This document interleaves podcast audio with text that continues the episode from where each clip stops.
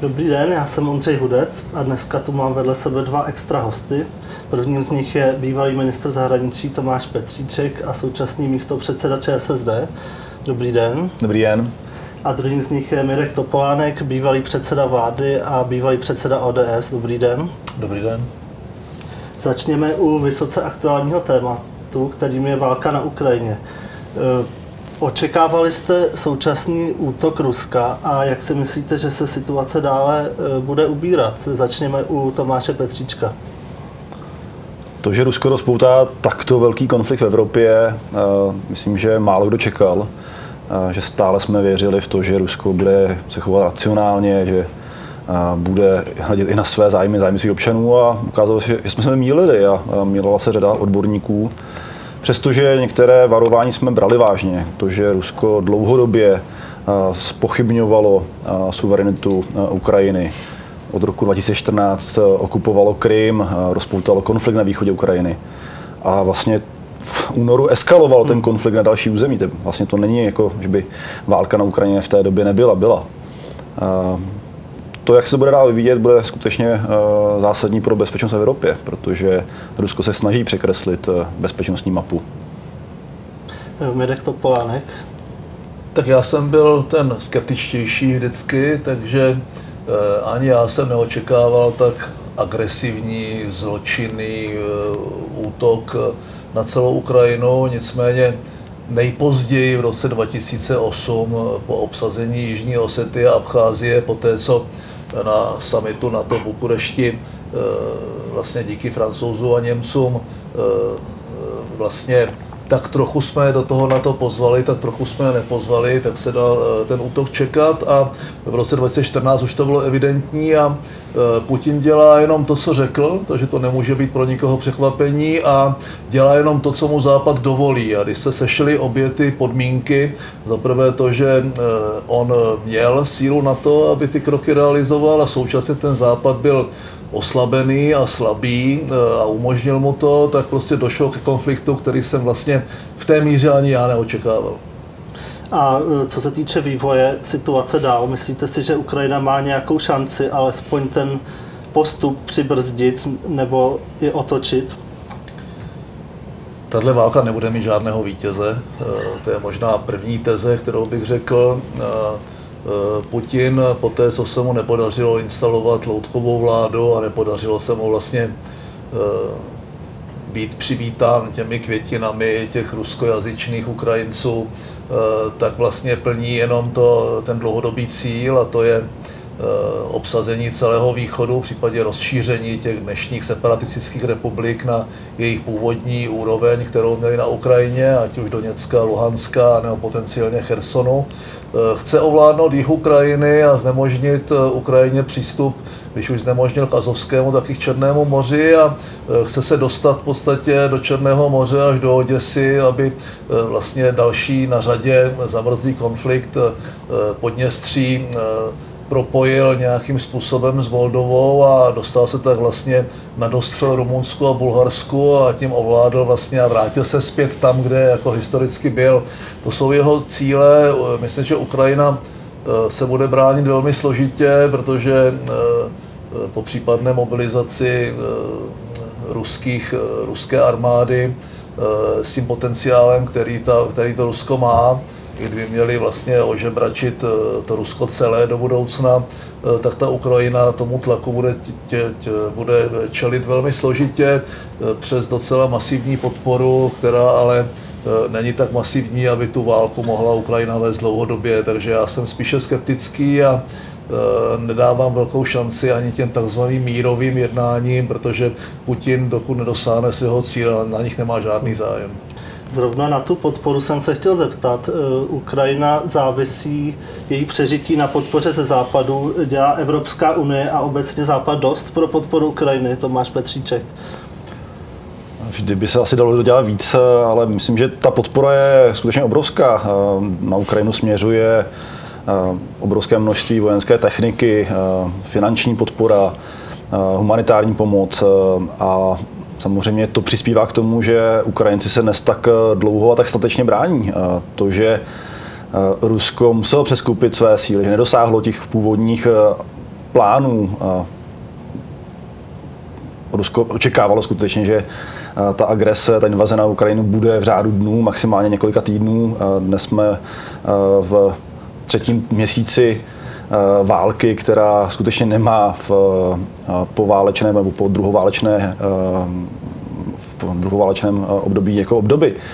Eh, to Diskutuje ani, se o pozici Německa, které lavírovalo, i když pak tedy změnilo ten postoj, že začalo posílat zbraně, ale pořád jsou určité názory, že nedělá dost. Samozřejmě bychom mohli kritizovat eh, postup některých členských států Evropské unie. Německo jako největší evropský stát nebo člen, největší člen EU je rozhodně první na řadě. I protože politika Angely Merklové do značné míry dnes je vnímána, že přispěla k tomu, co říkal Mirek Topolánek, eh, že Putin cítil tu příležitost, že cítil, že eh, reakce Západu nebude nějaká jednotná, nebude nějaká eh, ostrá na agresi, kterou rozpoutal. V Německu dnes probíhala jako poměrně intenzivně debata o přehodnocení vlastně té politiky vůči nejenom Rusku, ale vlastně celé té, tomu regionu východní a střední Evropy. Německo přehodnocuje některé své dlouhodobé pozice, včetně toho, jak se třeba staví k vlastním ozbrojeným složkám. Poměrně rychle kancler Scholz oznámil, že Německo bude výrazně modernizovat svoji armádu. Uvolnili 100 miliard do speciálního fondu na pořízení nové techniky, na to, aby skutečně německá armáda byla schopná plnit roli, především tu obranou roli a posílení vlastně společné obrany Evropy. Já si myslím, že eh, eh, diskuze o tom, jestli Evropská unie dělá dost, je pro mě naprosto irrelevantní, eh, protože to tak není, nebylo, ani to tak nebude. Evropská unie naštěstí pořád nemá zahraniční politiku ve své výlučné gesci, což je výhoda, nevýhoda, teď o tom nechci polemizovat možná, že stačí jako obrázek, jestli, jestli ty země NATO nebo ty země, ta koalice ochotných dělá dost, jestli představíme, že americké výdaje například na jeden rok války v Iráku nebo v Afganistánu byly 100 miliard dolarů a e, tady poslali možná v celku 5 nebo 6, to znamená e, samozřejmě, že nedělají dost. E, to je první problém. Druhý problém, otázka sankcí. Já vždycky ty sankce trochu spochybňuji a hraje v tom roli Německo, které je spíše součástí a dlouhodobou součástí problému a ne součástí řešení. To přehodnocení Ostpolitik eh, doufáme, že bude mít trvalejší charakter. Nicméně platí, že energetickou závislost Evropské unie, tím vydíratelnost a tím i nemožnost eh, vyhlásit daleko ostřejší sankce, případně posílat daleko větší finanční, nefinanční, humanitární, ale i vojenskou pomoc, včetně těžké, nejmodernější těžké techniky, je dána tím, že Německo dlouhodobě společně s Rakouskem a Ruskem eh, vytvořilo určitou energetickou koalici, která dostala Evropskou unii a speciálně střední Evropu a speciálně nás, Rakousko, Maďarsko, Slovensko a sami sebe do fatální závislosti na ruském plynu, ropě a uhlí. To znamená, neděláme dost, protože v dané chvíli nemůžeme, státy na to mají obavu, aby nevstoupili přímo do konfliktu a proto, eh, proto posíláme, co můžeme a Česká republika zrovna patří k těm, kteří na počet obyvatel určitě, eh, jak se, co se týká uprchlíků, tak co se týká té pomoci, patří k těm předním zemím v rámci zemí NATO, ale aby to bylo dostatečné množství zbraní, zbraní eh, pro to, aby Ukrajina ubránila ten útok a případně přešla do ofenzivy, tak to dost není.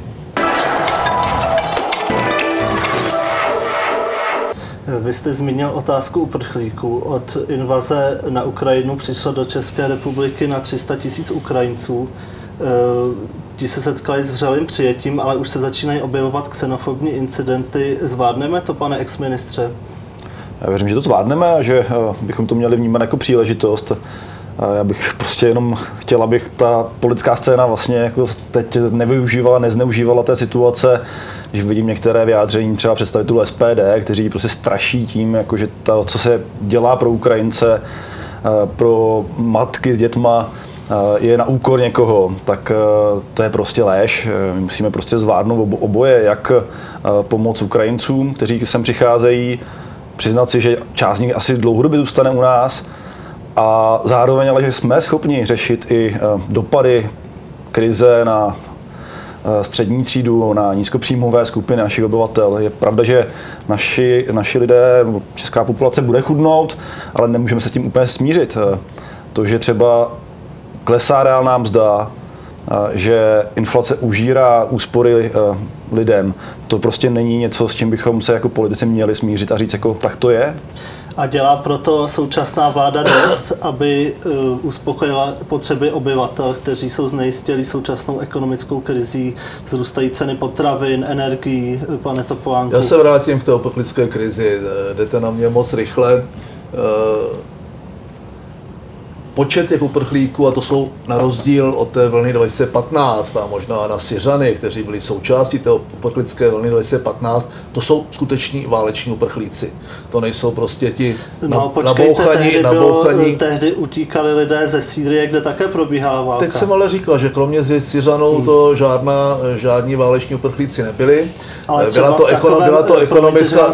Do řeči, tak, tak mě neskákejte do řeči a já budu odpovídat, aby si to potom okomentujte. tak taky uh, byl konflikt válečný a uh, nedá se říct si paušálně, že, že nešlo. Řekl bych, že procentuálně uh, větší množství těch uprchlíků v roce 2015, nebo těch migrantů spíše, byla ekonomická migrace, menší počet byli váleční uprchlíci, kteří si ten status toho válečného uprchlíka určitě zasloužili. Nicméně to teď, tentokrát jsou to výhradně váleční uprchlíci a v tomto smyslu se chováme Eh, přestože ji všichni porušují podle ženevské konvence. Eh, takže je to úplně v pořádku. Eh, ten počet uprchlíků je srovnatelný na počet obyvatel s tou vlnou do Německa v roce 2015, abychom si uvědomili ten rozměr. První fázi té uprchlické vlny jsme, vládli, jsme zvládli díky integrovanému záchrannému systému hasičů, vojáků, dobrovolníků, i díky té vřelosti, jak jste ji nazval, řekl bych skoro brilantně, teď přicházejí ty těžší fáze a to je najít těm lidem práci, najít těm lidem bydlení nebo jim umožnit, aby si našli práci a našli bydlení, začlenit děti od 1. září do škol, protože u nás je povinná školní docházka a samozřejmě začlenit do našeho zdravotního systému. To jsou čtyři pilíře nesmírně komplikované, které budou vyvolávat velké pnutí ve společnosti. S tím současně, jak vlastně se zhoršuje naše ekonomická situace, eh, jaké jsou inflační tlaky, jaké jsou ceny energie, jakým způsobem se snižuje i ten hospodářský výkon nebo ten výkon té české ekonomiky. Eh, to, že to je příležitost, s tím souhlasím, tady je 350 tisíc volných pracovních míst, eh, já bych je naplnil částečně Eh, těmi úředníky z těch ze všech rezortů a z těch úřadů, který bych tak 10% propustil. Možná by to bylo velmi užitečné, protože ten stát v této chvíli nemá žádný velký prostor pro řešení. Zvyšovat daně v situaci, kdy fakticky by zvyšoval daně střední třídě živnostníkům, kteří jsou už po tom covidu docela zdecimovaní, nebo dělat větší státní dluh, tam mu ta, ten Babiš s tou Šilerovou fialový velký prostor nenechali, aby abychom neplatili větší obsluhu dluhu, takže moc velký prostor nemají a v tomto smyslu souhlasím s Tomášem, že ta česká společnost schudne, e, ta vláda nemá v ruce žádné zázračné nástroje, aby to uměla řešit a její povinnost je v té dané chvíli zaprvé vyřešit ty aktuální problémy, které se týkají lidí dostávající se do existenčního, existenčních problémů, takže pořád ještě počet těch lidí není tak vysoký, aby sáhla k nějakým plošným opatřením a musí masivně podporovat ty skupiny obyvatel, které si pomoct sami nemohou a dostávají se do situace, kdy nejsou schopni platit energie, jídlo, nájem a podobně. To si myslím, že pro tuto dobu je docela, docela jako správná cesta a co bude dál, hodně souvisí Eh, s, pří, s případným, eh, s případným jakoby snižováním inflace, eh, případně zvýše, zvýšením toho ekonomického výkonu, s tím, jak dlouho bude trvat válka, jakým způsobem se vyřeší energetická krize a to, si, to se neodvažu úplně predikovat, když bavit se o tom můžeme. Vláda už jisté opatření udělala a to je příspěvek 5000 korun pro rodiny s příjmem do milionu hrubého ročně. Byl to správný krok, pane Topolánku, část pr- pravicových politiků tento krok kritizuje. Například ex-ministr financí Miroslav Kalousek se o něm vyjádřil nelichotivě. Jaký na to máte vy názor? Já bych řekl, že je velmi podobný jako Mirek Kalousek, ale ta vláda je pod strašným tlakem populismus té opozice je bezbřehý, lidé skutečně pocitují dopady všech těch jevů, které jsem, které jsem označil. To znamená, beru to jako určitou úlitbu. Eh, eh, může to řešit problém té nižší střední příjmové skupiny. Eh, já bych volil jiný nástroj, stejně jako dneska ty sociální transfery díky energiím můžou při větším počtu lidí, kteří se dostanou do problému přerůst až po speciální sociální tarify na plyn, na, na elektrickou energii a tak dál, eh, tak si myslím, že v této chvíli tento krok byl spíše, spíše vyvolán různorodostí a heterogeností té koalice. To v žádném případě není pravicová koalice, takže od ní nemůžeme čekat pravicové kroky. Ta koalice je maximálně středová. To znamená, vidím tam tlak lidovců, vidím tam tlak dalších formací a v tomto smyslu to beru jako určitý kompromis, ke kterému v té vládě došli. Já bych ten krok neudělal. Vy s tímto krokem souhlasíte, pane Petříčku, a dělá vláda dost? Jaký má vlastně ČSSD názor na zvládání této ekonomické krize? No, vláda by určitě mohla reagovat rychleji. Minimálně řada eh, států v Evropě reagovala na růst cen pohonných hmot, na růst eh, elektřiny a ceny, ceny elektřiny a zemního plynu skutečně rychleji než eh, česká vláda. Máme jednu z nejvyšších inflací v Evropě dneska a prostě to užírá jak z toho, co si lidi můžou za své platy pořídit, tak z jejich úspor. Po covidu prostě většina domácností v Česku prostě ty úspory taky má malé takže ta reakce vlády by měla být rychlejší a možná také jako trochu, trochu systematičtější. Otázka třeba maloobchodních e, cen elektřiny. I zde je prostor pro to, e, jak říkal Mirek, e, sáhnout k sociálním tarifům, k regulaci maloobchodních cen. Stát má možnost prostřednictvím Česu jako vstoupit do trhu s elektřinou tak, aby těch pět tisíc, který dostanou dnes domácnosti na jedno, eh, jedno nezletělé dítě, eh, obratem nedali na zálohách na elektřině jenom. Jo. A, a co se týče to samotného opatření, ono to trochu vypadá jak pastelkovné a, a bude určitě potřeba si počkat na to, v jak, s čím konkrétně vláda přijde, je tam spousta otazníků. Podívejte třeba na to, jestli eh, nezůstanou potom třeba rodiny, které mají děti na vysokých školách, takže si nemůžou vydělávat sami, jsou často nízkopříjmoví a, a ty už nárok na tu podporu nemají. Matka samoživitelka s dětskem na, na, na střední škole, které je starší 18 let, také ne. Jo. Takže ono i tam potom, i v tom konkrétním detailu bude jako si potřeba se podívat, jestli, jestli to dává smysl. Ale podpořit dnes rodiny eh, určitě smysl dává. Pan Toplánek, já chci znovu říct, že nemám pocit, že by ta vláda reagovala pomalu, to je první věc. A tak za druhé, za druhé, no ale eh, když si vezmeme, eh, proč si mohlo Polsko dovolit, nebo proč to udělalo, eh, že zrušilo daň na paliva a ta paliva se dostala velmi rychle téměř na původní úroveň, nebo v Maďarsku, které zastropovalo cenu pro obyvatele, aby se, aby se MOL živil vysokou marží na pumpách MOLu v České republice. Musím říct, že mě už připadal docela chybný ten krok snížení snížení daně o 1,5% na paliva, protože ten problém je jinde a takhle to prostě nefunguje. Eh, ano, dovedu si představit, že jestliže zvýší ceny, eh, základní ceny té nafty nebo toho benzínu, platím tím pádem vyšší daně, tak si mohla vláda vykalkulovat, že ten vyšší příjem, který dostane do rozpočtu, by mohla nějakým způsobem přerozdělit. Cesta ale není eh, podle mě přes ty daně, ale cesta je přes cílený sociální transfer. Pořád ještě nejsme v situaci, abychom museli zavádět sociální tarif a pokud tomu přijde, ta vláda k tomu přistoupí nepochybně včas. Já teda docela detailně sleduju ty kroky. Eh, ta vláda nemá žádný žádný šem, žádné, žádná zázračná řešení, protože má docela, docela svázané ruce. A když si vezmeme, jak se vlastně tvoří cena elektřiny, kdy se tvoří z dvojnásobku ceny plynu plus 0,4 povolenky, tak vidíme cestu e, s povolenkami, tam Evropská komise, Evropská unie nechce ustoupit, naopak chce ještě zpřísnit ta pravidla. A u ceny plynu to vůbec nemáme v ruce, e, to znamená odejít z burzy v Lipsku e, je docela komplikovaný krok a přestože ho nepochybně e, tenhle odchod od toho mechanismu vláda zvažuje, tak to není jednoduchý krok a musím, musím podotknout, že Eh, ta, jestli někde se staly chyby, tak se staly v minulosti. Tahle vláda nepochybně za tu energetickou krizi nemůže.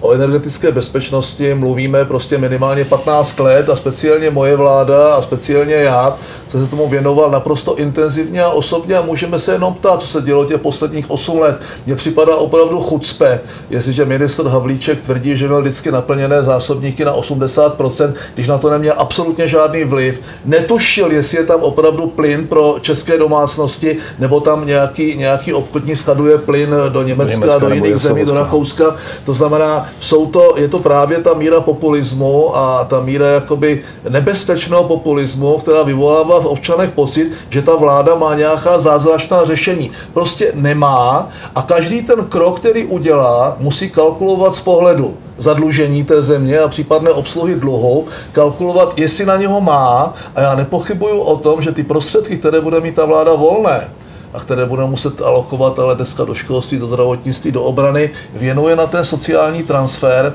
a já zatím musím říct a e, rozumím té nespokojenosti lidí, že žádný chybný krok u té vlády nevidím. V tomto smyslu. To, že by všichni chtěli více, a, a rychleji, to, to je samozřejmě pravda, ale je třeba těm lidem říct, a to mi na těch ty, ty politicích vadí, že těm lidem neřeknou korektně, přátelé, my se vracíme tou válkou možná před rok 1990, ale nepochybně se vracíme minimálně o 15-20 let zpátky a musíme s tím všichni počítat a ta vláda udělá všechno pro to, aby nenechala nikoho padnout prostě do, toho, do těch existenčních problémů. To, že to zaplatí střední třída, nikdo jiný to zaplatit nemůže a jestli můžeme ještě navyšovat náš dluh státní, tak tam ten prostor velký není a tam si myslím, že ta kalkulace, co teda financovat na, na vrub toho dluhu, musí být velmi úzkostlivá, velmi opatrná a v tomto smyslu já neviním tu vládu z toho, že by byla asociální, to ani náhodou. Opravdu to musí zaplatit střední třída, pane Petříčku. Je to takto definitivní, jak to říká eh, Mirek Topolánek? Já jsem rád, že Mirek přiznává, že v této situaci je potřeba eh, části české společnosti prostě pomoct. Absolutně. Že prostě nemůžeme nechat padnout na ústa lidí, kteří dneska se dostávají do eh, energetické chudoby, nejsou schopni zaplatit účty, do toho přijde zdražování potravin a základních potřeb dalších. Je tam jako ty sociální transfery budou nutné. Tomáš, energetická a, chudoba je eufemismus. A není to chudoba je chudoba. Jestli zaplatíš energie, nemáš na jídlo. Jestli to, že zaplatíš jídlo, nemáš na Je to pořád jenom chudoba. To, že, my se můžeme hádat, my se známe roky. To, že, to, že prostě jsou dnes lidé a, a bude jich víc a víc, kteří prostě nejsou schopni uh, zaplatit účty na, uh, za energie, je prostě realita. Eh, to, že se můžeme bavit o tom, co ten pojem znamená, to je druhá věc. Možná se konečně vláda dostane k tomu, že začne eh, připravovat energetický zákon a tam se to objeví. Ale eh, já si myslím, že ty prostředky se dají najít. Mirek řekl správně, že dneska nejvíc daníme střední třídu. Lidi, na které ta krize začíná také dopadat. Dneska prostě už to není jenom o těch nejchudších, kteří nejsou schopni platit účty. Prostě i lidé, kteří chodí prostě jako do profesně, profesně jako kvalifikovaných uh, prací, tak prostě jsou dneska na, na, na špagátu. Prostě ví, že na konci měsíce prostě budou mít problém možná některé účty zaplatit. Ale prostě máme malé majetkové daně, uh, debata o sektorových daních uh, se prostě nevede u nás. Jako tady ten prostor stále je. Jako pokud má ten stát skutečně ten účet zaplatit, tak to nemůže platit. Pracující nemůže to zaplatit prostě střední třída. To já souhlasím. Tady se s Mirkem shodneme. Ne, jako, to je pravda. Uh, sektorové daně v situaci... A jenom ještě můžu po, jenom, uh, Mirek, řík, Mirek říkal, že povolenky dopadají na cenu elektřiny. Ano, částečně, ale z toho navyšování je to asi 10% jenom. Jo. Tak neschválíme všechno na, na emisní povolenky. Naopak vláda by mohla zvážit, uh, za loňský rok vybrala na emisních povolenkách nějakých 30 miliard korun. Uh, jestli část toho nevyužít a právě nepomoci rodinám zvládnout ten růst cen? To je, to je právě, že vidíš jakoby ten detail, vidíš tam nějaký balík peněz, ale nevidíš to, že my krátkodobě tu energetickou závislost nevyřešíme skoro nijak, budeme závislí na solidaritě Evropy. Eh, středně době to bude stát strašné peníze a ty peníze někde musí vzít na modernizaci toho výrobního energetického sektoru, eh, na celou řadu dalších opatření, na, na rozšíření fotovoltaiky a podobně, protože bez toho v té závislosti zůstaneme a budeme v téhle pasti s tou oprátkou na krku ne prostě tři roky, ale budeme v té opráce navždy nebo deset let. To znamená, nejsou ty peníze volné. Nejsou prostě, jako nejsou sice omašličkované, jak se říká, ale nejsou volné. Já přece jenom, eh, tady přece musíme se bavit o tom, jak vznikla ta inflace. Říká se, že z 50% je exogenní vnější, to znamená vliv ceny energií, rozpady řetězců a nárůstu ceny nejrůznějších komodit, postcovidové oživení a podobně tak zbývající 50% jde na vrub činnosti té minulé vlády. Eh, to nebyly jenom ty helikopter money, to byly ty dárečky. Já vím, že se to každému líbí. Já jsem jako důchodce taky uvítal, že se mi zvýšil důchod. Nicméně, ten, ten, ten tlak prostě, který přišel s tím větším množství peněz v ekonomice a není pravda, že lidi nemají úspory. Někteří mají, někteří nemají. O 1,5, eh, o 150, ne, o o 1,5 bilionu, já nevím, o, straš, straš, o strašnou částkou zrostly ty úspory. E, ty, které mají, do, e, neříkám, že všichni, střední třída možná ano. To znamená, není to úplně pravda a tu inflaci my neumíme řešit tu exogenní, tu vnější, umíme řešit tu vnitřní, aspoň částečně koordinace mezi tou fiskální politikou vlády a tou monetární politikou měnovou té, té centrální banky, ač nám z, zkomplikují export a zdražují peníze a tak dál, eh, tak když ta, když ta vláda nebude rozdávat ty peníze těm, kteří je nepotřebují a pouze těm potřebným, což není málo, teda mimochodem, tak by se mohli tu inflaci nějakým způsobem zastabilizovat. Ale to, co nás trápí, je ten ekonomický výkon a tady bankéři, ekonomové se zhodnou na tom, že musíme absolutně uvolnit pracovní trh, zjednodušit zákonník práce. Tady je 350 tisíc volných pracovních míst, které nejsme schopni naplnit. Musíme samozřejmě podpořit ty podnikatelské subjekty, tak abychom si udrželi tu ekonomickou výkonnost i v těchto podmínkách, které jsou, s těmi zdraženými komoditami, zdraženými energiemi, eh, zdražením hnojiv tři až pětkrát proti původnímu, protože to je jediné, co nás to může vytáhnout, je, že se nedostaneme do stagflace, to už potom nemůže, neumí vyřešit nikdo. Nikdo. A já mám strach ze sociálních bouří, já mám strach z velkých tenzí ve společnosti, já mám strach z toho, že ti lidé výjdou a svým způsobem oprávněně do ulic, ale ta schopnosti té vlády jsou limitované, my musíme prostě udržet tu ekonomiku v chodu, případně ji nastartovat nebo restartovat musíme udržet ty ekonomicky, ekonomicky fungující subjekty, ať jsou to lidi, zaměstnanci, a nebo jsou to, nebo jsou to ty firmy a ti živnostníci, tak aby v podstatě nestráceli výkonnost, jinak se z toho nevyhrabeme prostě další dekádu. Dojde tady, eh, to potom smete úplně všechny, jo? já prostě mám ty černé sny o tom, jak eh, ti lidé prostě křičí, že nemají na nájem a teď jako opravdu, pokud to nepochopí všichni, že teď je třeba zatnout zuby, a eh, doten se to úplně všech, tak jediné, co ta vláda, vláda nezabezpečuje štěstí a blahobyt. Vláda se musí postarat o potřebné. To jsou důchodci, samoživitelé, lidé na existenční minimum, tak, aby prostě byli schopni zabezpečit ty základní potřeby, které jako to jsou pro ty lidi, kteří opravdu žijou v tom existenčním minimu, jsou to potraviny, je to nájem, jsou to energie. Asi žádnou nadstavbu ta vláda zabezpečit neumí.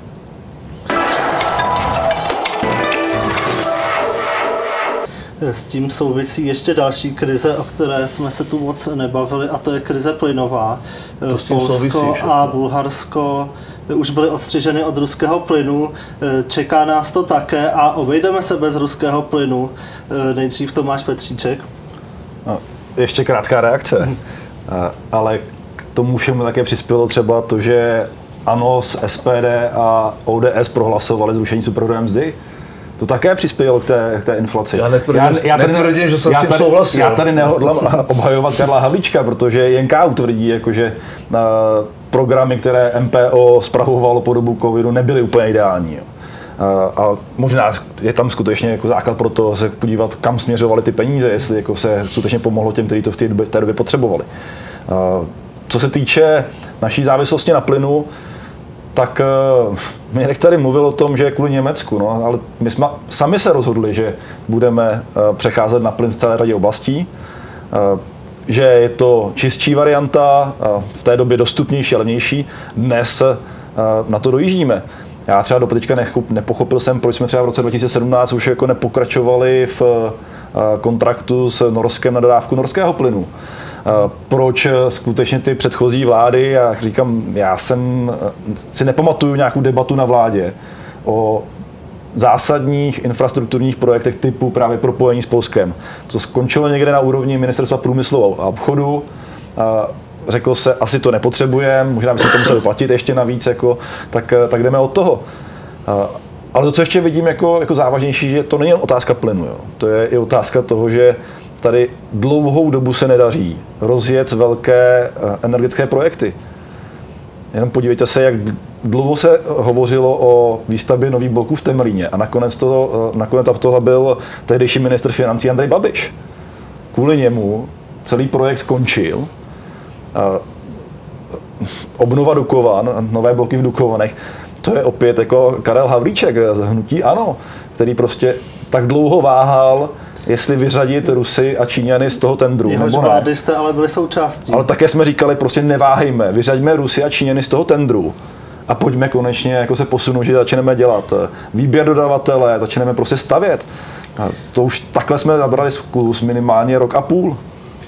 Já mám trochu nevýhodu, a to není výhoda, jo, že mám, co se týče energetiky, eh, docela velkou informační převahu, eh, což se v dané chvíli ukazuje spíše jako nevýhoda, já zkusím být velmi stručný.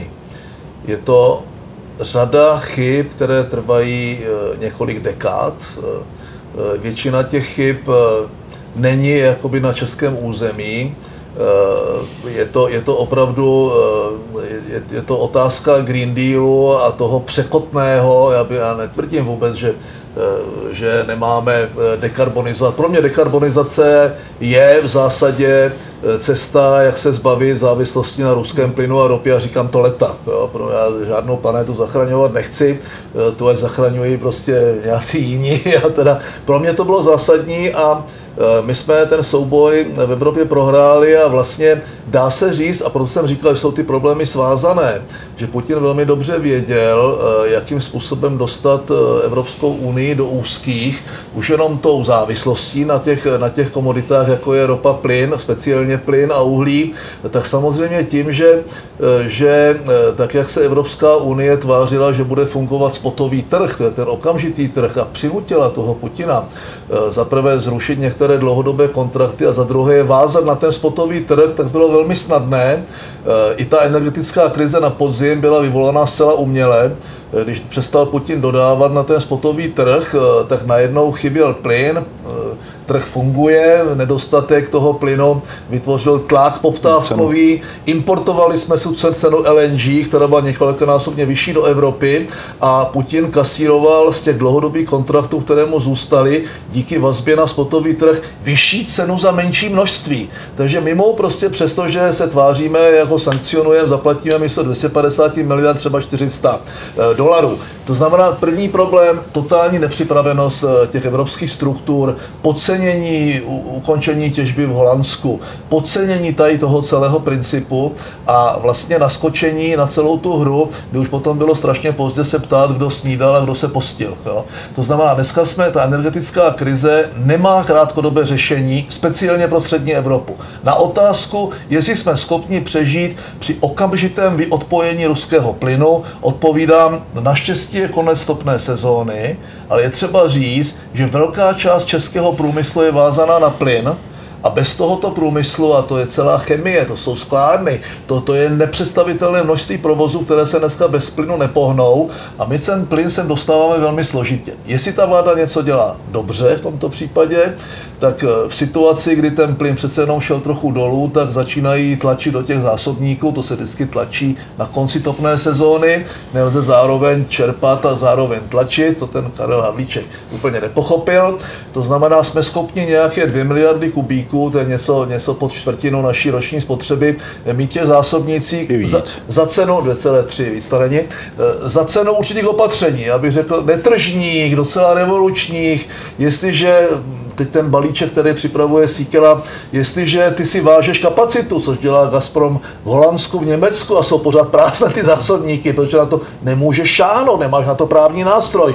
Jestliže nevyužiješ eh, blokovanou kapacitu, přicházíš oni. To je docela revoluční takový poloznárodnění. Eh, dostanou ti šipři příkaz, aby nakupovali a někdo musí garantovat rozdíl ceny. Jestliže nakoupí prostě za 100 a pak to bude stát 60, někdo musí zaplatit ten rozdíl. To jsou ale desítky miliard to ten stát, to musí garantovat. Tyhle ty kroky ta vláda dělá a my to krátkodobě můžeme přežít, a nesmí to ale ta krátká doba jakoby trvat dlouho, protože pak některá města jsou vázána vysloveně na vytápění na plyn, třeba Brno, docela složitá situace, řešíme to, je to každodenní chleba. Eh, některé menší města mají nějakou kogenerační jednotku, eh, nemají substitut, začneme obnovovat eh, uhelný výkon nebo, nebo prodloužíme životnost toho uhlí krátkodobě, do té doby, než budeme schopni ten plyn dostat od jinut, ať už to bude terminál v Německu nebo terminál v Polsku, do té doby postavíme i to chybějící potrubí a ten krátkodobě ten problém neumí řešit ani Maďarsko,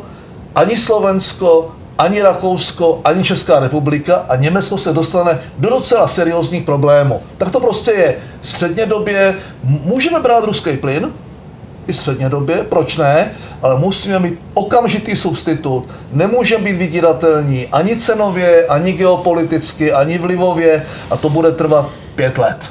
Takže ptáteli se mě, jestli přežijeme odpojení od ruského plynu, řeknu složitě, eh, budeme muset spolehat na evropskou solidaritu, což bych úplně upřímně nechtěl testovat.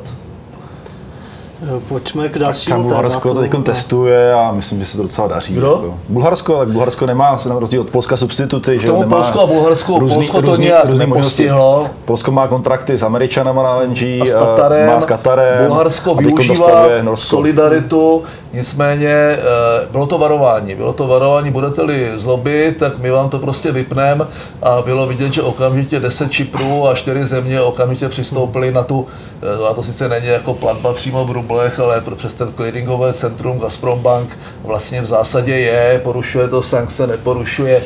Je vidět to lavírování, kdy ta Evropská unie nemá silný nástroj v ruce, nemůže si dovolit jakoby říct tak stop, žádná banka, žádný plyn, nechte si to. Nemůže prostě. Je to složitý, platíme mu tu válku, je, je to šílený, něco, co jsme nemysleli, že někdy zažijeme a musíme se s tím vypořádat a ta vláda potřebuje, potřebuje nějaký prostor za prvé získat nějakou základní jistotu, že přežijeme příští topnou sezónu, to je teďka klíč, bavíme se o příští topné sezóně. A připravit si předpolí pro ty investice, ať už státní nebo soukromé, e, někde jinde, ať už se týká o kapacitu nebo o přepracovací kapacitu a nebo přepravní kapacitu.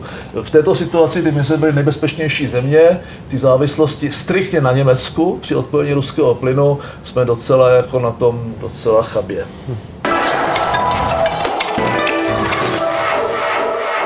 Myslím, že o tomto bychom se mohli bavit ještě dlouho, ale pojďme na další téma. Eh, tento rok na podzim se budou konat komunální volby. ČSSD eh, v těch minulých sněmovních vypadla eh, z poslanecké sněmovny. Nyní ale poslední průzkum přisoudil více než 5% hlasů. V jaké je kondici vaše strana, pane Petříčku? Já bych určitě nedával velkou váhu jednomu průzkumu. Já myslím, Navíc že celostátnímu. To je celostátní průzkum. Mně jde spíše o to, těch průzkumech na ty vychází ty, ty preference různě. Je potřeba si přiznat, že sociální demokracie udělala spoustu chyb v minulosti, za které teď platíme. Nové vedení má jako první úkol udělat si pořádek doma. Máme prostě potřeb, musíme si udělat pořádek ve vlastních financích, splatit naše dluhy, ukázat, že jsme schopni hospodařit s našimi vlastníma prostředkama a majetkama dobře. To je předpoklad pro to, aby jsme ukázali, že jsme schopni hospodařit taky s penězma daňových poplatníků. A podzimní volby budou spíš otázka pokusit se podpořit naše kandidáty tam, kde máme tradičně silné postavení v komunální politice, ať už je to třeba Bohumín, Náchod, jiná větší města, a zabojoval to, abychom znovu získali důvěru v městech, jako je třeba Praha. Prostě tady sociální demokracie už před čtyřmi lety vypadla zastupitelstva hlavního města Prahy. Byl to takový první signál, že to neděláme dobře. A my se musíme vrátit k tomu, co sociální demokracie dělala. Je to ochrana prostě před různými šoky, různými krizemi lidí, kteří sami si to prostě, sami to nemůžou zvládnout. Uh, je to také ale schopnost se podívat na ty věci, které se dnes v naší společnosti dějí. A třeba rád ukazuju to, že uh, se nemůžeme přicházet pořád s těma samýma odpověďma, jako jsme přicházeli v 90. letech dnešní senior, Mirek je senior už taky, asi nechce jenom dva, slyšet... Dva a půl roku. Nechce jenom slyšet, že prostě stavíme, stavíme nový domov pro seniory ale chce vědět, že prostě prožije plnohodnotné stáří. A jaká to samé, abyste, to samé... Zrušili da, abyste zrušili příjmové daně pro důchodce? Uh, já si myslím, že bychom měli jako jasně ukázat, že sociální demokracie bude chtít vytyčit cestu k tomu, že budeme méně danit práci a více budeme danit majetky a kapitál. Jako. To je taky cesta, aby se prostě s Mirkem neschodneme. Ale, z bláta do louže. Ale není to z bláta do louže, je to podle mě právě to, aby, jak tady bylo řečeno, pracující nebyl drahá, drahý, aby prostě měl dostatečné velké mzdy. Dobrá něco ceny. Dneska 300 tisíc, dneska 300 tisíc lidí, 300 eh, tisíc volných pracovních míst, no ale taky jsou to pracovní místa, kde prostě ty lidi si jako pořádně nevydělají na důstojný život. Jo. Teď vyšly nová čísla a jako to se ukazuje, že platí jak pro republiku, tak pro Prahu. Prostě 80% lidí si nedosáhne prostě na důstojnou minimální mzdu. Hmm. Mzdu, za kterou lze důstojně v této země žít a v Praze taky. Takže to bude Aska prostě pro nás na podzim. No. Já, si, já si pamatuju na jeden billboard z roku 1998 sociální demokracie, kde bylo napsáno uh, chceme spravedlivý život pro všechny. A já jsem napsal takovou esej, že to není pravda, že to nemůže být pro všechny. Je to pro ty, kteří pracují, kteří chtějí a z různých důvodů nemohou pracovat a ti, kteří nemohou pracovat. Mě absolutně nezajímá lidi, kteří mohou pracovat a nepracují. To je vlastně jejich problém, jako eh, to, to, to, to je rozdíl mezi, to, mě to fakt, já chci bránit sociální demokracii. Já jsem byl rád, že to sice o pár desítek tisíc hlasů e, sociální demokracii Honzi Hamáčka nevyšlo, protože Honza Hamáček přes ujišťování, že by s Babišem do toho nešel, tak já jsem asi tak na 110% přesvědčený, že by, tu, že by to nakonec udělal. A myslím si, že tahle konstelace je zdravá a sociální demokracii ta čtyřletá karanténa prospěje. ODS byla v karanténě 8 let, já bych řekl, že to je skoro hodně, ale jsou strany, jako Partido Popular ve Španělsku a nebo, nebo konzervativci ve Švédsku, kteří byli v koalici, kteří byli v opozici 15, 19, i 20, i 30 let jako moderáti prostě ve Švédsku. To znamená, je to zdravé, ta strana se potřebuje a já jsem poslední doby volal po, eh, po tom, aby sociální demokracie nebyla v parlamentu. Pro mě to je tradiční, docela čitelná, předvídatelná politická strana, standardní strana. Já jsem pro standardní politický systém, já nejsem pro ty populisty a pro ty nejrůznější výstřelky a strana potemníků a nejrůznějších jakoby úzky, úzky zaměřených eh, problematik. To znamená, ta strana jako v té, v té sněmovně chybí. Když se podíváme na tu opozici, ta je opravdu okamura, xenofobové a proti tomu vlastně totálně populistická, populistické ano, bez nějak nějakého výrazného programu, takže tam chybí programová opozice. V tomto smyslu hodnotová, ač mám já třeba ty hodnoty jiné. Ta karanténa jim prospěje. Komunální volby pro každou stranu znamenají test, a navíc eh, v těch obcích a potom i v těch regionech vyrůstají ty nové talenty. Já nejsem proto, aby přišel nějaký mesiáš a, a prostě začal tvrdit, že tu politiku jako nechce ani dělat a že vlastně to nic není, že stačí to prostě řídit jako, jako firmu. Jako prostě ne, ta politika je řemeslo, vyrůstají ti lidi v tom komunálu od poslední vesnice přes ta okresní a krajská města, no bývalá okresní, i v těch regionech víceméně se učí ten problém a potom může ta strana čerpat. Takže sociální demokracie musí v těchto volbách nabídnout v těch obcích eh, program takový, aby získala jako řekl bych, relevantní podíl, možná ne na moci, ale na to, aby ti lidi vyrůstali a vyrůstali prostě ti mladí eh, v tom, v tom municipálním prostředí. To je možná první věc. Druhá věc, eh, samozřejmě, že, že sociální demokracie se ztratila eh, v té minulosti blízké nebo v té nedávné minulosti v tom, že eh, tak trochu nevěděla, na jakého voliče má cílit. Eh, ty, já říkám, starosocany, ti Foldinové a tak dále, ti skončili buď někde v SPD nebo v ANO, spíše ti konzervativnější sociální demokrati, ti liberální, tak tam hodně, hodně prostě stán, piráti a najednou jakoby, jakoby vlastně ta strana neměla žádnou relevanci, jakoby ji neměl kdo volit, to znamená to nové vedení a Tomáš Petříček do něho patří, e, Michal Šmarda a já nevím, celá dalších lidí, oni musí dát té sociální demokracii, já bych řekl, stará značka, nová tvář, a jak on říká, musíme dát jakoby nové odpovědi. Já bych skoro řekl, že spíš se mění ty otázky a ty odpovědi mají být stejné. Jo? Jako ale já, já nechci... No, tak řešit nový, soci, nový problémy, kterým lidi čelí dneska. Sociální prostě. demokracie je strana, která prostě podle mě patří na tu politickou scénu.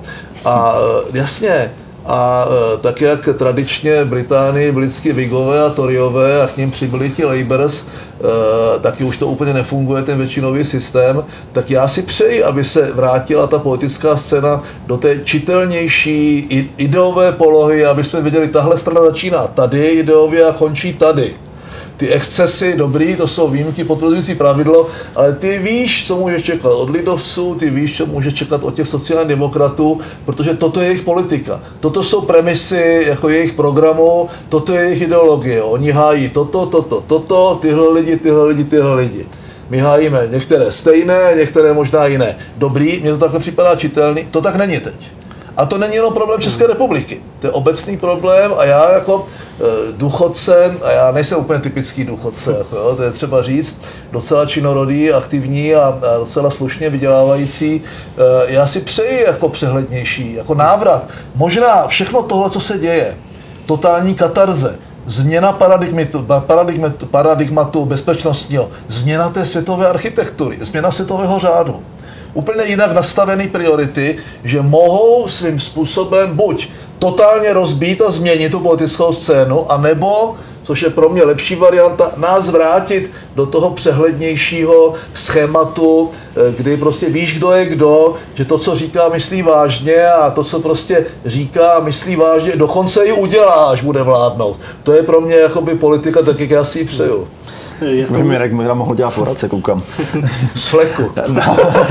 Já vám nedělám poradce. Ona by to potřebovala asi současná vláda někdy, ale, a, ale ještě jenom doplním taky k tomu populismu, který jako zavládá u dnešní sněmovní opozice.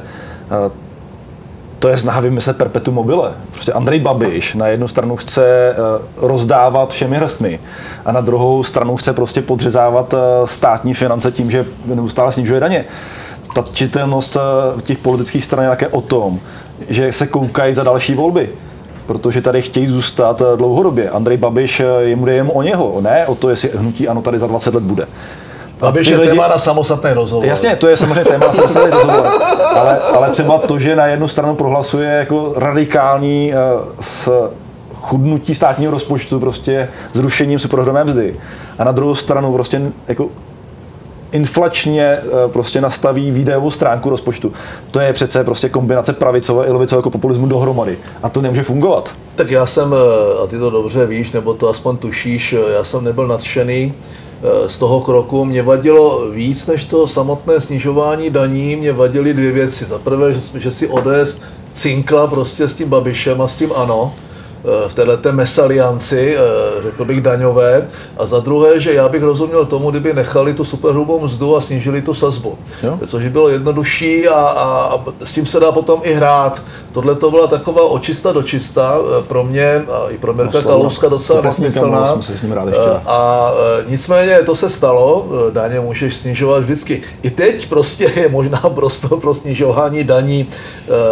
Oni si to musí napočítat a oni taky v té vládě jim to musí nějak výjít. Jo? Prostě já si myslím, že já jsem, eh, oni velice intenzivně pracují, komunikují s nimi. Eh, to že, to, že oni komunikují k té veřejnosti možná o něco hůř je pravda, ale eh, v této situaci, kterou já jsem zažil během krize, a teď nemyslím jenom tu plynovou, ale té finanční a ekonomické, kdy padly Lehman Brothers a my jsme v podstatě vlastně nedělali nic jiného, než pořád počítali, kalkulovali a nakonec to relativně dopadlo v té první fázi dobře, jo? ale to prostě nemáš ty nástroje v situaci, kdy Lagardová v té centrální Brusel, té, eh, té štutgardské bance, nebo Frankfurtu teda se omlouvám, v té centrální Evropské bance, nemíní dělat nic s inflací, protože ta, ta Evropská unie na ten sever a jich je štípnutá, kdy, kdy prostě v momentě, kdyby zavedla vyšší úrokové sazby v centrální bance, tak jí padne prostě Španělsko, Portugalsko, Itálie a tak dál jo, se dostane do defaultu. Takže, takže v této situaci, kdy ta Evropská centrální banka s tou inflací nebojuje, bojuje možná to, že nemáme euro, je v dané chvíli spíše výhoda, spíše výhoda, neříkám, že jedně výhoda. To znamená, jsou to takové docela citlivé věci a já teda nedoporučuji nedoporučuji dělat žádný Eh, ultra rychlý pohyby, eh, který je jenom populistický a eh, těch pět tisíc jako na, to, na to dítě k ním trochu patří. No. Je to takový podle mě lidovecký návrh, bych to nazval. Vy jste, mluv... pastelkové. No. Vy jste mluvil o tom, že strany mají být čitelné. Je tou čitelnou stranou v současnosti ODS.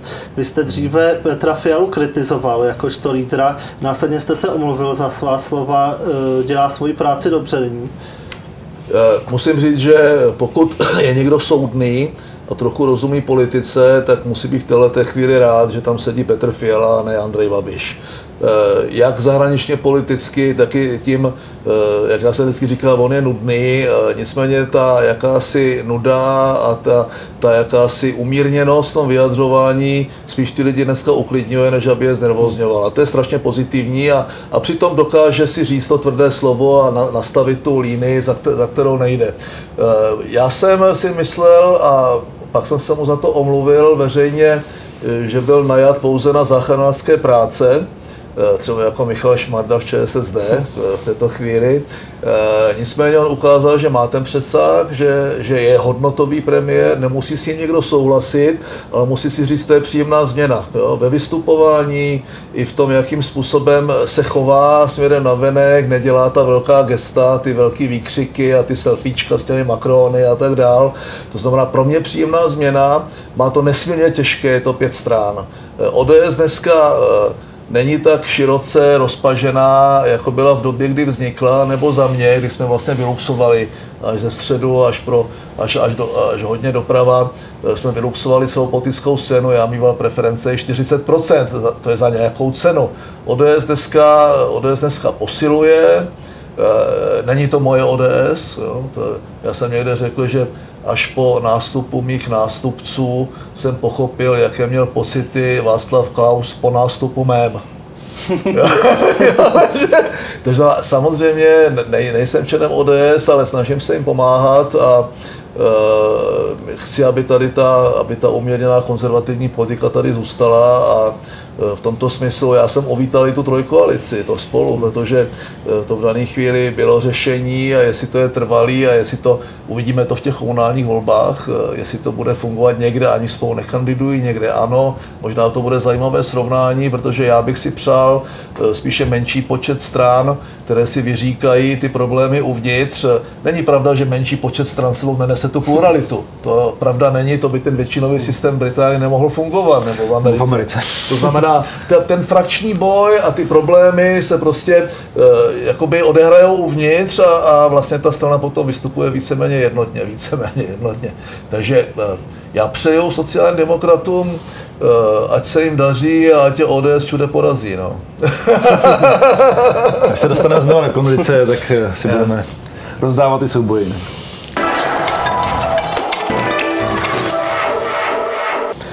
Pojďme ještě ke komunálním volbám. Vy jste oba dva z Prahy, žijete v Praze. Co vnímáte jako největší pražské problémy v současnosti, pane Petříčku?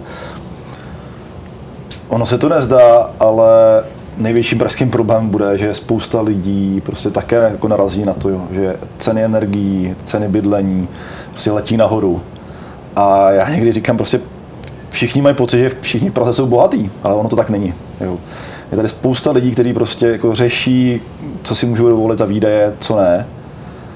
A na to se prostě bude muset eh, nová, nová pražská, eh, pražská vláda jako zaměřit. Eh, jak třeba zdražovat, nezdražovat na MHD. Já si myslím, že teď přispívat tomu, že ještě bychom zdražovali MHD, je jako podle mě sociální. A největší problém Prahy asi dlouhodobě je bydlení. To, to je prostě jako pro třeba mladé rodiny eh, dneska naprosto nedostupné. Já se přiznám, že jsem rád, že jsem ještě stihl si jako pořídit byt. Dneska, kdyby mi bylo asi o 15 let méně, tak eh, se děsím toho, že prostě už v životě hmm. nebudu mít na byt. Já bych řekl, problém Prahy je skoro všechno. No. Já, já jsem náplava typická, ale moje žena je pražečka, takže Jsme se o, tom, stejně. se o tom docela, docela často bavíme. Problémem Prahy je doprava, Eh, vlastně neposunutí těch projektů, které už tady eh, se, se deset nebo víc let nic neděje pořádně, kdy se řeší prostě blbosti, eh, eh, jakoby marginálie, místo aby se řešily ty, to zásadní jakoby odbřemenění toho centra od dopravy, aby se dokončily prostě ty, eh, ty, ten okruh, aby se dokončily prostě některé ty hlavní komunikace. To si myslím, že je první problém.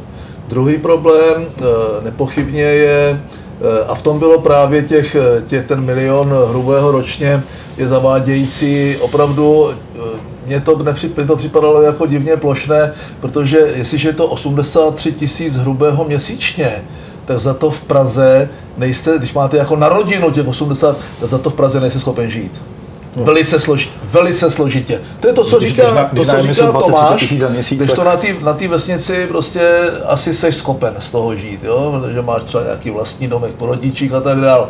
To znamená, nepochybně se rozevírají nůžky e, mezi eh, Prahou bohatou a Prahou chudou. To ale eh, podle mě to město úplně vyřešit neumí, to je spíše ten celostátní problém.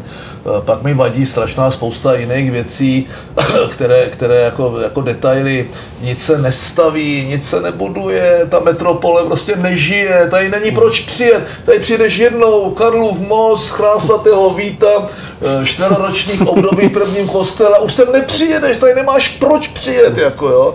To znamená, je Ještě to... na maraton může přijet, co přes nějakou sportovní akci, tak jako, jako Takže já buďme- říct, já říct jako že tady jsou jako to město, já jsem, si přesto, já jsem si myslel, že po Krnáčové už to nemůže být horší a to jsem se spletl, vždycky to může být horší. Takže já jako Praze můžu přát, ať se staví takovou pražskou vládu, a, a, aby, začali, aby začali dělat ty věci, které ta Praha potřebuje a nejenom ty věci, které zrovna jako jsou cool a které zrovna jako by se nosí někde jinde. Zvládne to Bohuslav Svoboda, který už jednou v čele Prahy byl a je oznámen jako staronový lídr ODS v Praze. nezvládne. To je, eh, já teda personální obsazení řešit nebudu. Eh, Já mám pocit, že v Praze kandiduje zase to spolu dohromady. Ono v Praze skonduje spolu. kandiduje spolu, to znamená, to je pro mě jakási garance minimálně té vnitřní plurality toho subjektu. Eh, Já na té municipální úrovni, když Praha není typický, eh, typické mě- jakoby eh, municipální, jak to je jako obec, jo? Je to Eh, kraj. To je, to je v zásadě kraj, takže eh, docela anomálně se ty volby, volby probíhají teď. Eh, Možná by měly být současně s těma krajskými, já nevím.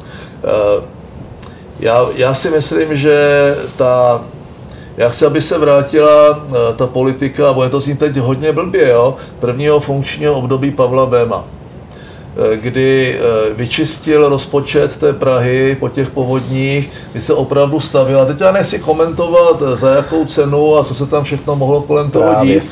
Nicméně dobrý, pro mě, pro mě jako ekonomicky, já chci, aby tady začal život, aby, aby začal pohyb, aby tady začalo se stavět.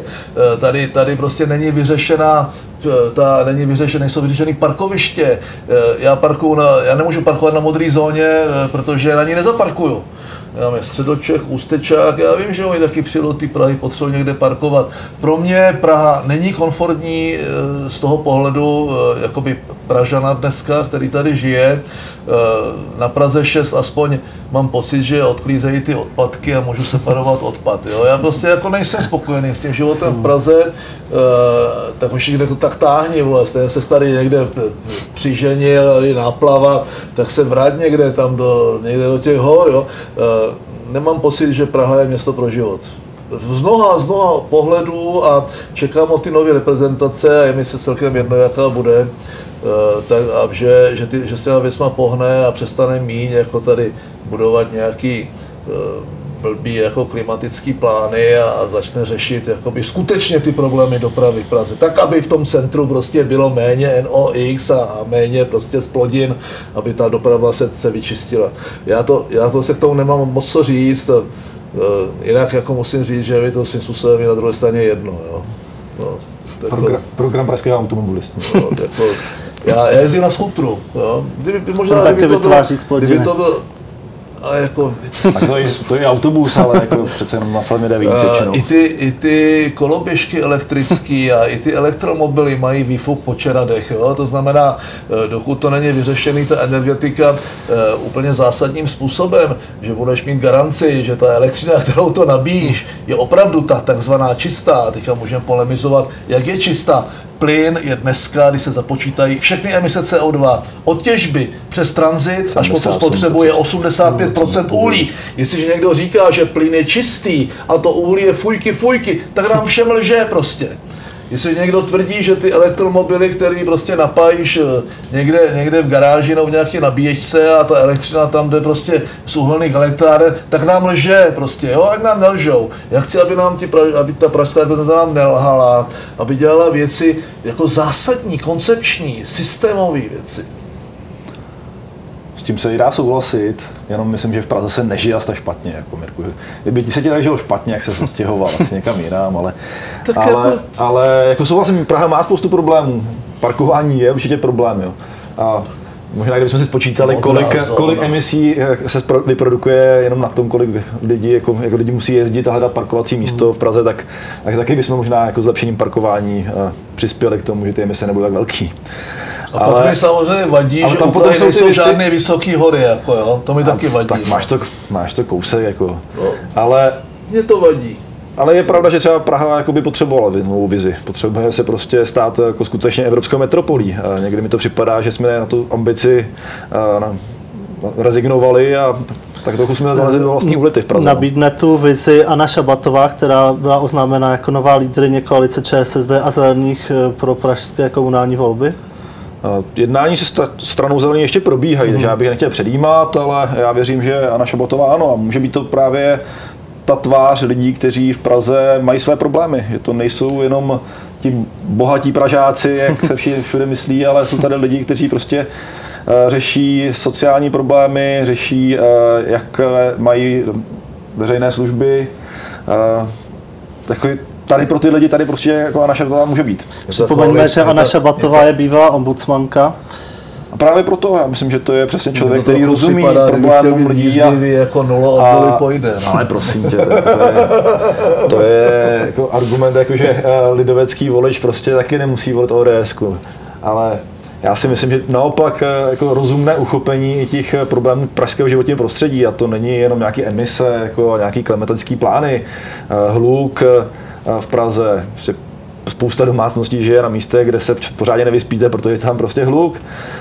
Místní emise a splodiny, jo, to jsou další věci, které se dají řešit. Tak třeba se vrátíme do situace, protože mimochodem eh, teďka nevím, který ten břeh té Prahy, tím, že celý na plynu je ohroženější jak ten druhý.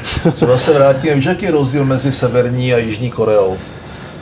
No, když letíš na Severní Koreu, tak tam nejsou žádné ty odporné světelné emise. Máš, tam je tma, malé, tam je tma pár hotelů v a letíš na to Jižní Koreu a to je prostě tak, jak člověk to zná z toho letadla, jak vidí ta svítící města, tak já si přeju a tímto vracím k té diskuzi jako k té energetice a k těm vážným problémům, já si přeju, aby nám ty světelné emise v Praze raději zůstaly, než aby tady byla tma. A to se shodneme. Já myslím, že... My se shodneme, Tomáši, skoro, skoro na všem, akorát s tebou nesouhlasím. No. A tak shodneme se na tom, že jako identifikuje aspoň některé problémy. To, že řešení máme jiné, tak to asi je logické u stran, které jsou na opačném polu jako těch tradičních politických stran. Já musím říct, že já mám Tomáše Petříčka rád, protože vůbec nebyl špatný ministr zahraničí a e, já mám takovou teorii, že chlap, který má 1,90 m, jo, vůbec nemůže být špatný. A to je taková pěkná tečka za tím naším příběhem. Aby to nebylo jako polebek smrti, ale. Děkujeme za pozvání. Díky moc. Jo, ještě jsem měl pro vás další dotazy, ale eh, Já to bohužel... necháme někdy na příště. Bylo to náročné, eh, třeba zase přijdete. Eh, moc krát děkuji Děkuji. našim hostům Tomáši Petříčkovi a Mirku Topolánkovi. Já ještě jednou děkuji za pozvání a s tebou se strašně dobře hádá, Tomáš. jo, děkuji taky za pozvání, ať se daří se novým, novým projektem a s Mirkem se rádi pohádáme. Můžeme se příště pobavit o daních.